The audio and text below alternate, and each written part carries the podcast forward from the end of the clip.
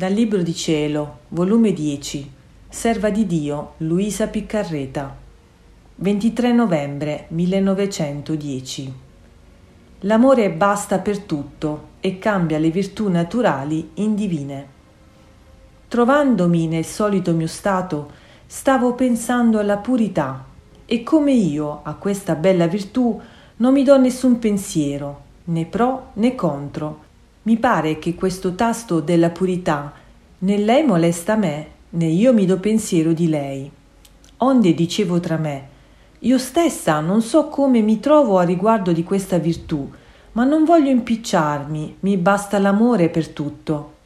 E Gesù, riprendendo il mio dire, mi ha detto, figlia mia, l'amore racchiude tutto, incatena tutto, dà vita a tutto, di tutto trionfa, tutto abbellisce, tutto arricchisce, sicché la purità si contenta di non fare nessun atto, sguardo, pensiero, parola che non sia onesto, il resto tollera.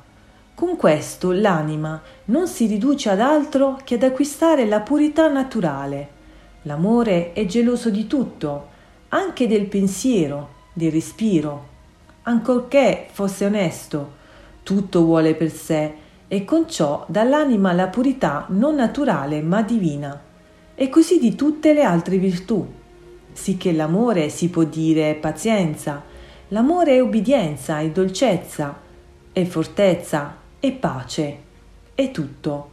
Sicché tutte le virtù, se non hanno vita dall'amore, al più si possono chiamare virtù naturali, ma l'amore le cambia in virtù divine.